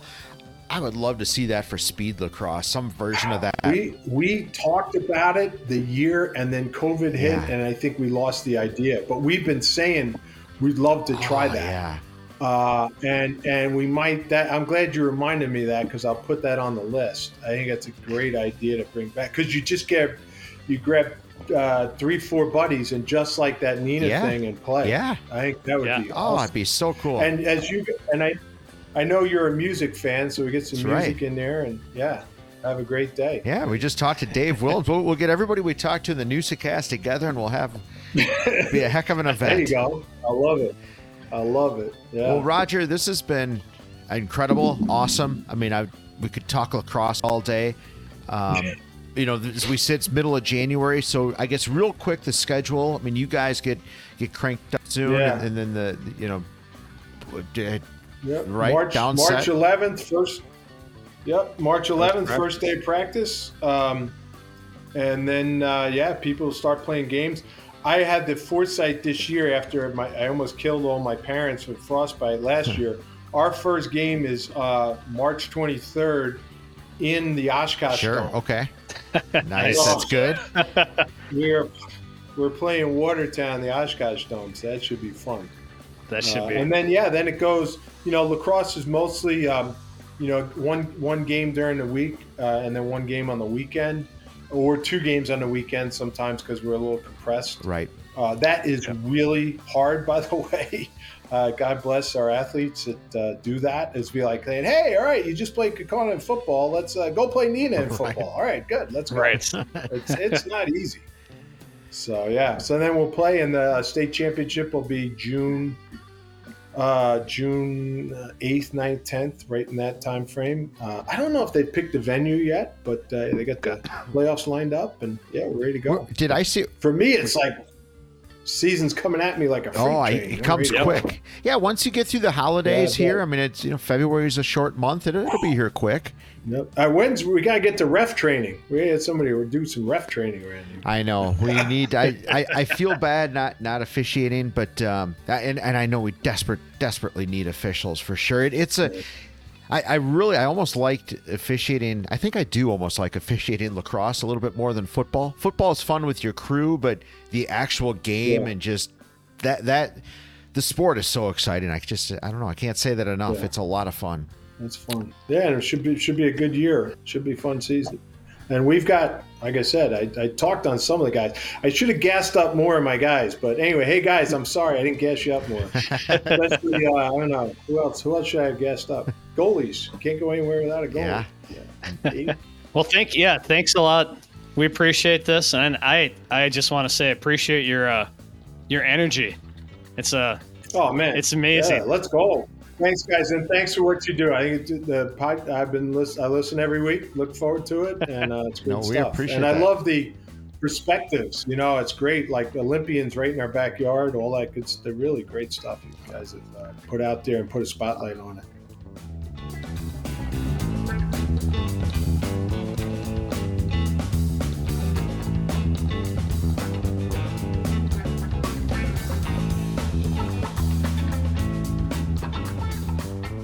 All right, Newsacast listeners, uh, welcome to this week's throwback.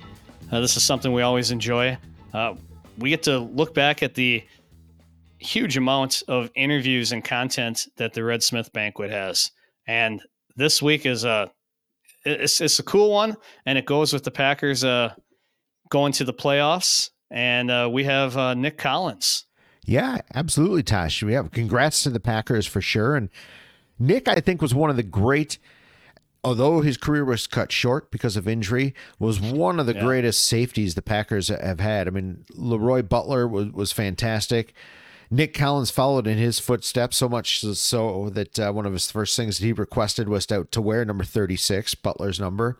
So he played a lot like Leroy until he was injured, and and that that one took a long time, and some would argue maybe they still haven't been able to address that safety spot. You know, I mean, Nick, Right. Nick potentially could still be playing, or, would have shortly, you know, Yeah, if, if time would have played out, that that that that spot, that position on on that that safety was covered by Nick Collins for, for a lot of years, and and it didn't quite come through. Injuries are tough in the NFL, but mm-hmm. man, he was good.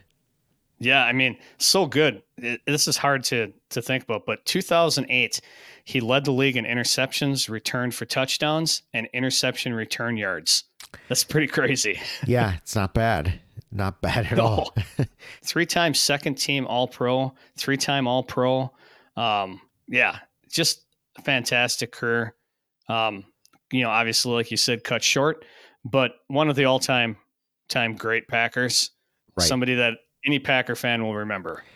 Yeah, he was a great one. You you wish his career wasn't cut short, but he, he got the Super Bowl ring in ten. Um, so he and he was a large part of that as- well. That that team. So he was um, he was a good one, Tosh. He I- I'm gonna miss him, but he was great. He came to the Red Smith banquet in uh, 2019. We just um, we just had Chi Chi Rodriguez on uh, about two weeks ago, I think. Um, he was at that same banquet and he was fantastic when he sat down with Dave Edwards and and really really had I know we have said this before but these guys are amazing. They're, they're humans. They have really cool stories. They have really good they have really big hearts. And and and that's Nick Yeah. Collins for sure Yeah, so get this uh, clip of it on the podcast, but remember on Sundays you can get the full throwback on our YouTube channel. So make sure you're uh, ready for that on Sunday. You can listen to the uh, the throwback with Nick Collins, and then you can watch the Packers. yes The Packers, yeah. So there you go. There's your Sunday for you. We got it covered. Packer Sunday you got it go pack go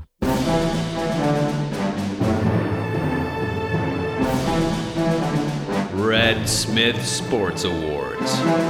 Banquet Throwback.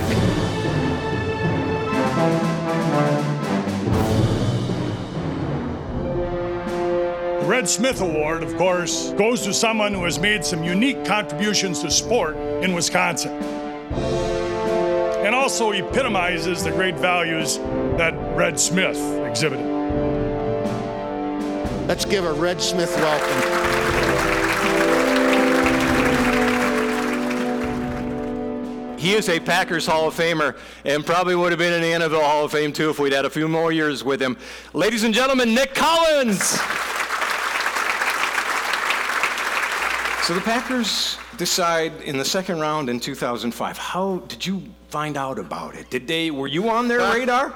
I don't think I was on too many radars at the time. Coming from a small school, um, especially black college, uh, I don't think we get overlooked. It's just not a lot of guys come around. But I think now, um, this day and era, a lot of scouts starting to notice the talent uh, that uh, black college have, small schools have.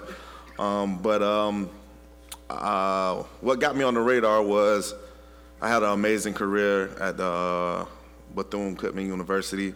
I was able to uh, have 13 interceptions in a three-year t- um, time span. Kind of the same kind of thing I did here in Green Bay Yeah. for the Packers. Um, How'd that phone call go? so that on draft day, Yeah. So y'all want to know about that story? Uh, it's kind of crazy. Uh-oh. Um, on that day, on draft day, uh, I just told my parents uh, I'm not gonna get drafted, so don't worry about it. I'll probably get picked up a free agent. Um, but I knew I had did great at the combine. I ran. My time was great. Um, I did well in the drills. Uh, I pretty much, I, well, in my eyesight, I passed all the tests. Okay. The eye test, and um, on draft day, I was with my friends. I told my mom, I'm like, yeah, I'm gonna go to the mall with my friends. So my, I get my parents call. They was like, come to this hotel, to the conference room. Uh, we have a surprise for you. I was like, What? what? I told y'all I didn't want a surprise party because I'm not going on the first day. Not knowing uh, Green Bay was going to give me a call on the first day in the second round after they picked the great Aaron Rodgers in the first round, the 20, uh, what, 25th, 24th pick? Mm-hmm. Something around in there. And um, so uh, it was it was kind of um, crazy because when Ted jumped on the phone, he was like, "Is this Nick Collins?" I was like, "Yes, sir." He was like, "Well, we thinking about uh, drafting you." I was like, "For real?" For real? It was like, "Yes." And probably two minutes later, it was like, "Look at the TV screen." And before I looked, all um, my guests that my parents had there, everybody screaming, yelling. I'm silent, like uh, I can't believe what just happened. Um, and uh, me and Ted and um, Mike Sherman and um, I think it was Mr. Murphy. Was you on that co- conference? No. Oh, No. okay. Mark says no. But um, yeah, we all. but uh, and um, and Ted wasn't exactly a ball of lightning on the phone, was he? no, it was it was it was one of the dullest conversations that I ever had in my my life. but I'm, you know, I'm thankful. I'm blessed. I'm, I'm Yeah. thankful for the uh, Green Bay organization for giving me an opportunity uh, to pursue my dream. So I, I'll say this: uh, being a professional, a true professional, you gotta you gotta understand the game, of, understand the game of football, right? So we knew that the Steelers was gonna take a shot when they was backed up, Right. in, in their own territory. Yeah. And oh, why not? I got one of the fastest guys in the NFL, Mike Wallace. Why not take a shot, trying to get a big play on first down? And um, so we knew that before um, we got the push from the D lineman. I still give a credit to the D lineman because they Oh, yeah. what made it happen. Definitely. But I was already breaking towards Michael Wallace before that ball even left Good. Big Ben's hand, just because I knew the formation, I knew the route was coming. That's just a lot of studying and uh, a lot of veteran help understanding the game. That's a beautiful thing there, and if I remember right, that was a cold day, wasn't it? No, it wasn't cold. Did You it know- feel good though? Yeah, you know why it wasn't cold? Do you see that trophy? like, I didn't feel the cold, but uh, after that trophy left my hand, I was like, "What are we doing? why am I here in the cold?" But that, that's that right there uh, speaks volumes of the incredible season that we had. Um, you know, I was able to buy that jacket, that awesome jacket right there, which I still have. Nice. The, I uh, hear Super James Jones. I hear James Jones ran to the locker room so fast he couldn't get there in any time quicker. After, because it was so cold that day. Yeah, it was cold. Uh. Like we was on stage and, and everybody got up. They called people to speak and talk about it, and I'm like, I just want to go, I just want to go. but nah, I think it was just a, a special moment Yeah. for us to share that moment with the fans who help us be successful on the field. And thank y'all. We appreciate it. Thank y'all for coming out and uh, supporting us. Absolutely.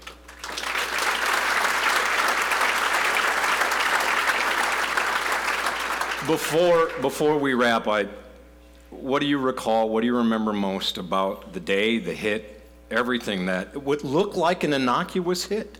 When I see that thing and I see that swing coming out, and I see was it Jonathan Stewart, wasn't it? Jonathan Stewart. He's coming yes. out of the backfield. He takes the swing, and you're coming. What happened? Uh, a lot of things went wrong at the beginning. Um, I think we missed a few tackles. Yeah. And uh, I was just going over there trying to make a play. Been in that position a thousand times. And uh, unfortunate, um, you know, my neck just went the wrong way and You it kind of just popped grazed up. like his backside, back, the back of his back thigh. Yeah, With the the back his top top of top head. of my head. And um, when I hit the ground, I looked to make sure he went down because I was like, I know I ain't missing no tackle. and uh, I don't want the coach to get mad at me for missing a tackle. But he ended up stumbling and falling down, and I looked, but I couldn't get up. So that was the scarier part of the whole situation. But the funny, the funny part of the whole situation was, as they flipped me over, and the trainers from um, the Panthers was in front of me, Yeah. and um, they moving my legs, they checking my limbs, they doing the reflex test. So uh, the trainer have my leg, he do the test, boom, I kick him in the face. I jump up, I said, sorry, and I lay back down. so it's a little humor and in the whole process process of uh, that injury. So I think that kind of lightened the load for me because I was able to, I knew I was able to move and everything was good. I gave the thumbs up to make, Yeah. let every all the fans know, let my family know I was okay. But um, I think uh, the decision was made was for the best for myself Mm-hmm. and, and for the organization and for my family as For a well. while there, though, you still felt in your heart you could do it, right? Absolutely, I think that's just being a competitor. Yeah. And um, every football player want to walk away from the game on their own terms. I don't care what professional sport that you you're in, basketball, baseball, hockey, it doesn't matter. Um, you want to walk away from that game saying that your farewells the way you want to say it, because mm-hmm. as a as a as a player, you look at look at all you accomplished and all the things you done did, and you have this vision already of what your speech gonna be like, like how I'm gonna walk off the field and everything, and uh, it, it just didn't happen for me. What's Nick doing these days? I understand you have a kid that's pretty solid yourself right now, huh? Oh man, I, you know I'm blessed. Uh, I can say I'm truly blessed. Um, I'm coaching high school football, which we didn't do so well this year. we went four and six. Oh. Um, but uh, my youth team, I also coach youth football. Uh, 10U, we do AAU football, which two of my sons play tackle football. Um, my oldest is 11, and the second oldest is, is nine. We was able to win the state title, and we also won, won the national title for uh, 10U. Absolutely.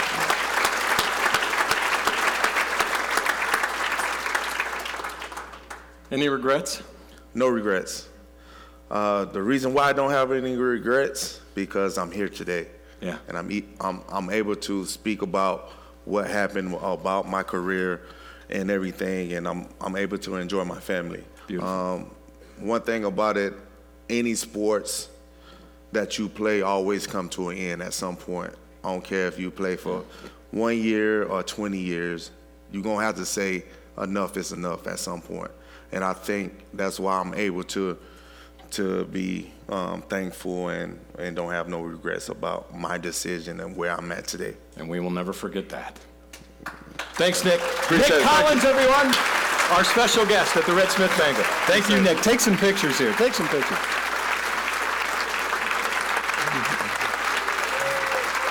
Thank you.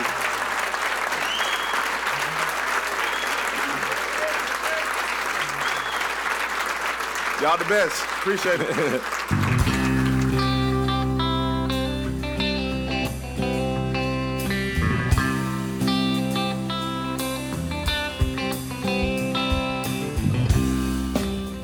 right, it is time for that segment, Newsacast listeners, where we have our forgotten and never forgotten.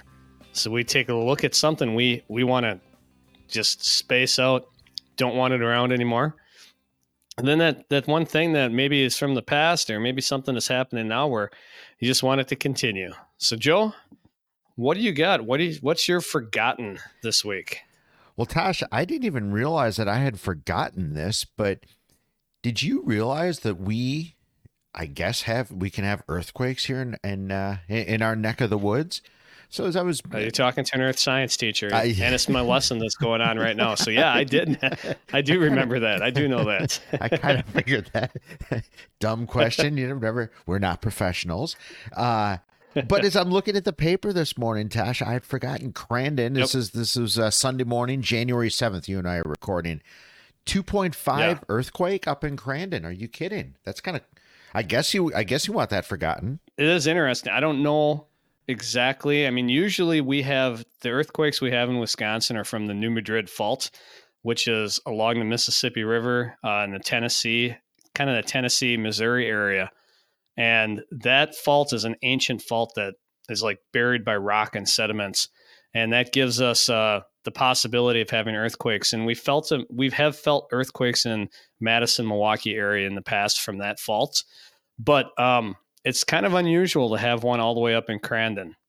So I'm I'm interested to see what they come up with once they research that and why. Because we we don't I don't think we have any faults that run under Wisconsin. But yeah, it's, it'll be it'll be interesting to see what that was caused by. So could the one you said the one goes up what, through like St. Louis into Chicago? Is there a fault? Yeah, So is it's that, uh it's way it's not in Chicago, but you the, the seismic activity is felt sure. in Chicago once in a while. Every once in a while. It's very rare. Not rare, but it doesn't happen a lot on the New Madrid faults. you know they always talk about the big one. Is that just out in California on, on that the San oh yeah, Andreas? Is, that's is on the San Andreas. okay. Yeah, So the New Madrid fault's not going to be the big one. okay, you, you got my question. Yeah, See, folks, how I handled that. Wasn't totally prepared for this segment. Threw a threw a softball to an earth science teacher, and There there, you there you have it. It's it's forgotten. But how about you, Tosh? What uh, what's Well- forgotten in your world? I guess I guess I have to go with the uh, the big one being a teacher is a, another school shooting uh, down in Iowa. Um. I just, you know, we we have to do something as a society um, to provide more mental health Yeah. counseling for our students and for people in general in the United States. Um, this this has got to uh, got to stop. I mean, it's it's pretty unbelievable how many mass shootings that we have here in the United States.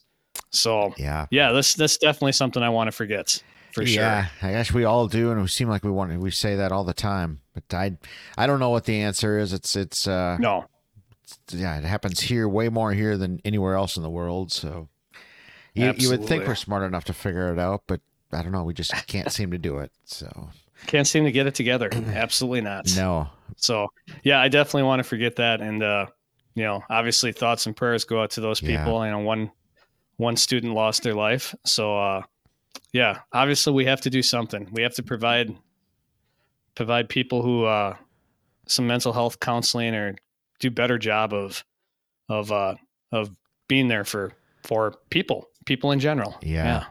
Yeah, it's kind of sad actually. I, I talked to the kids about it. I mean, you're well aware of the like the Alice training. You know, we we Mhm. never had that growing up. I guess I you know in our day, what what the kids don't have now. re- Remember the old uh, the radiation, the fallout drills. I guess it was very similar to a tornado drill, but uh, remember we, we used to Yeah. practice those in the in the 70s and 80s. Kind of funny. Yep, yep, exactly. Don't don't do those anymore. No. Absolutely not. But you still see, I, I always get a kick out of it once in a while. Some of the the older elementary schools in town still have the little radiation uh, placard up on you know Yeah. a corner or whatever somewhere on the school. Yep.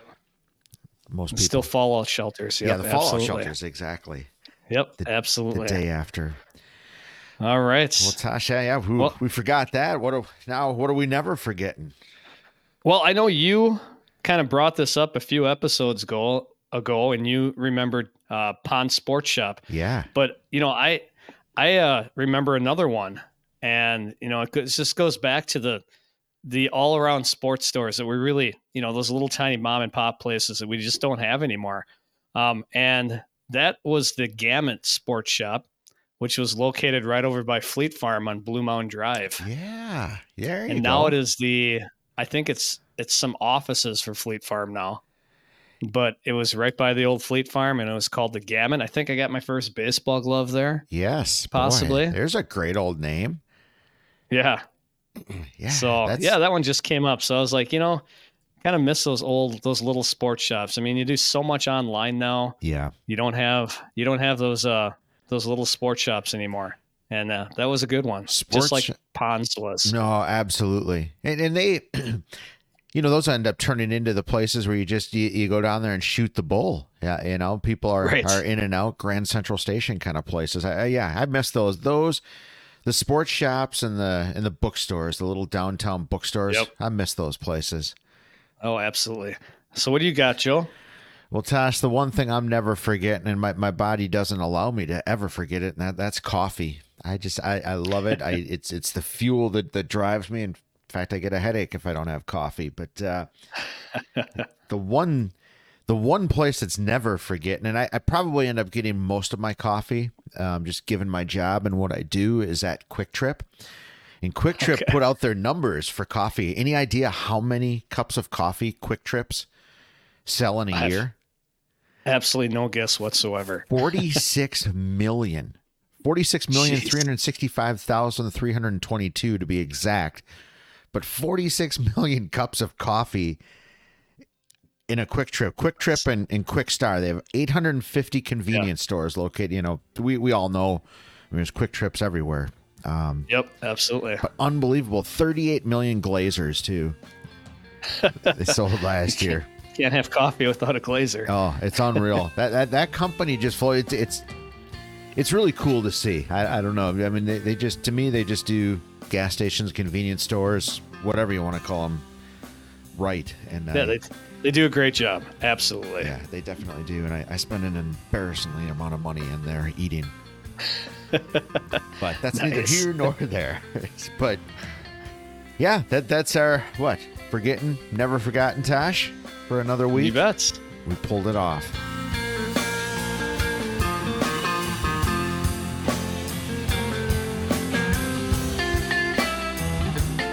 Thank you for listening to another great episode of the Newsacast.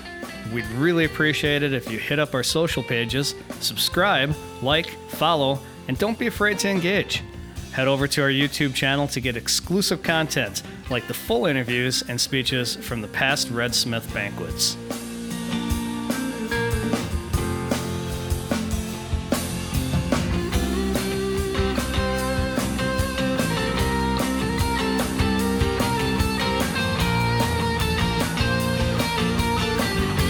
Thanks for listening to the Newsacast. We really appreciate your support. If you haven't subscribed yet, please do so and tell a friend. A huge thank you to Diggstown for all the music in today's episode. Catch a gig or find them on Spotify. Help us grow by subscribing wherever you get your pods or sharing the Newsacast. Follow us on Facebook, X, TikTok, or Instagram. One of the best ways to help us grow is to leave a five star review on Apple Podcasts or Spotify. Northeastern Wisconsin Sports Advancement is a 501c3 organization. Our mission is to raise money, provide support, and bring greater awareness for youth sports organizations in Northeast Wisconsin. We do this primarily through the Red Smith Sports Award Banquet and the Newsacast. Each year, we give back to the community through three initiatives the Every Kid Plays Grant, the Gives Back Initiative, and scholarships to student athletes.